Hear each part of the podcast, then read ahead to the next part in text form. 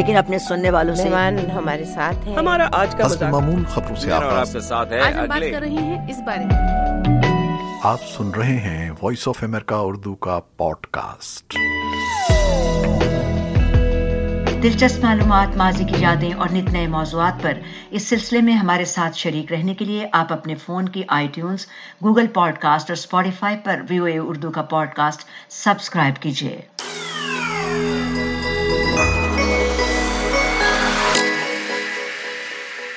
افغانستان میں ہر چند کے طالبان نے کنٹرول حاصل کر لیا ہے، لیکن مستقبل میں اب بھی کئی چیلنجز ان کو منتظر ہیں۔ ان میں ایک بڑا چیلنج ماہرین کے مقبول داعش یا اسلامک اسٹیٹ خراسان چیپٹر کی طرف سے ہو سکتا ہے جسے آئی ایس کے کہا جاتا ہے۔ خیال ہے کہ ماضی میں نائن الیون سے قبل طالبانوں کے لیے شمالی اتحاد ایک بڑا چیلنج تھا، جو طالبان مخالف عناصر کا ایک اتحاد تھا، جس پر غیر پختون کا غلبہ تھا۔ اور جس کی قیادت احمد شاہ مسعود کر رہے تھے اور اس اتحاد نے طالبان کو پورے افغانستان کا کنٹرول حاصل نہیں کرنے دیا، تاہم بعد میں احمد شاہ مسعود کو ایک بم دھماکے میں ہلاک کر دیا گیا۔ لیکن اس بار طالبان نے ابتدا ہی میں سابقہ شمالی اتحاد کے ملک گڑھ پنشیر پر قبضہ کر لیا۔ لیکن اس کا یہ مطلب نہیں ہے کہ اب انہیں کسی جانب سے کوئی چیلنج درپیش نہیں ہے، بلکہ حقیقت یہ ہے کہ اس بار اور خطرناک دشمن داعش خراسان چیپٹر کا سامنا ہے اور یہ داعش اس وقت سے افغان طالبان کے لیے خطرہ بنی ہوئی ہے، جب سے اس کے جنگجو اور قیادت دو ہزار پندرہ میں افغانستان کے مشرقی صوبے ننگرہار منتقل ہوئی۔ ماہرین کے بقول، اس وقت کی افغان حکومتوں نے اسے اپنے مقاصد کے لیے استعمال کیا اور یوں گروپ روز بروز مضبوط ہوتا چلا گیا۔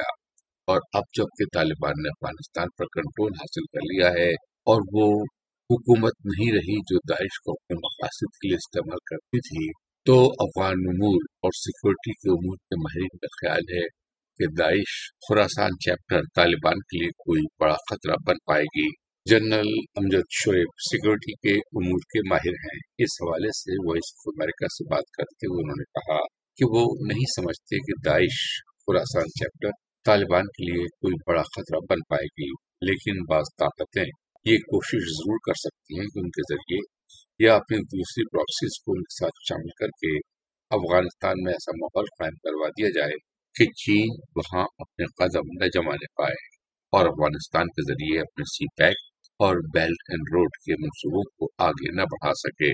افغانستان میں سرگرم عمل دوسرے دہشت گرد گروپوں کے رول کے حوالے سے ایک سوال کے جواب میں جنرل امجد شعیب نے کہا کہ وہ یہ سمجھتے ہیں کہ طالبان ان میں سے کسی بھی گروپ کو افغانستان سے کسی کارروائی کی اجازت نہیں دیں گے۔ وہ ان سے کہیں گے کہ وہ اپنے ملک واپس چلے جائیں یا کسی تیسرے ملک میں قیام اختیار کریں۔ لیکن اگر افغانستان میں رہنا ہے تو پر امن طور سے رہنا ہوگا۔ انہوں نے تحریک طالبان پاکستان کی مثال دیتے ہوئے کہا کہ ٹی ٹی پی کے لیے طالبان کے دل میں نرم گوشہ ہے۔ ان کے الفاظ وہ پیغام رسانی ہو رہی ہے جو کہ دونوں طرف کے لوگ جو جو ملنے ملانے والے ہیں، وہ کر رہے ہیں۔ گورنمنٹ ڈائریکٹ کال نہیں ہوئی۔ لیکن یہ بھی افغان طالبان کی وجہ سے یہ کرنا پڑا کیونکہ ان کے اوپر ایک مارل اپلیکیشن ہے کہ انہوں نے اپنے ملک میں سب کو معافی دے دی۔ اور وہ یہ پاکستان کو بھی کہتے ہیں جی ہم ان کو وہاں سے کرنے نہیں دیں گے ٹیرزم لیکن آپ ان سے بات چیت کریں، اگر آپ کی شرائط مان کے معافی آپ دیتے ہیں، تو اچھا ہوگا ہمارے لیے، پھر یہ آسانی سے چلے جائیں گے۔ یہ تھے general Amjad Shoaib.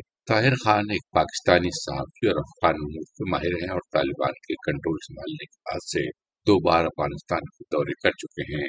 Voice of امریکہ سے اس بارے میں گفتگو کرتے ہوئے ان کا کہنا تھا کہ داعش کے بارے میں وہ یہ تو نہیں کہہ سکتے کہ وہ طالبان کے لیے کوئی بڑا خطرہ بن سکتے ہیں، لیکن خطرہ بہرحال ہے۔ اور یہ خطرہ آنے والے دنوں میں طالبان کے سروں پر منڈاتا رہے گا اور طالبان کو اس سے نمٹنا ہوگا۔ انہوں نے کہا کہ ایک بڑا خطرہ یہ بھی محسوس کیا جا رہا ہے کہ دہشت گردوں کے مخصوص رویے کے مطابق اگر کسی ملک میں خلفشار ہے تو وہ ان کی بہترین جائے پناہ ہے۔ دنیا کے دوسرے حصوں سے دہشت گرد آ کر افغانستان میں داعش کے ساتھ شامل ہونا شروع ہو جائیں گے۔ لیکن پھر بھی طالبان کے لیے وہ کوئی بڑا خطرہ نہیں بن سکیں گے، کیونکہ ٹی ٹی پی سمیت افغانستان کے اندر موجود دوسرے گروپ طالبان کے اتحادی ہیں۔ لیکن انہوں نے کہا کہ اگر طالبان کو باہر سے مخصوص مقاصد کے لیے امداد ملنی شروع ہو گئی، تو پھر طالبان کے لیے مسئلہ ہو سکتا ہے۔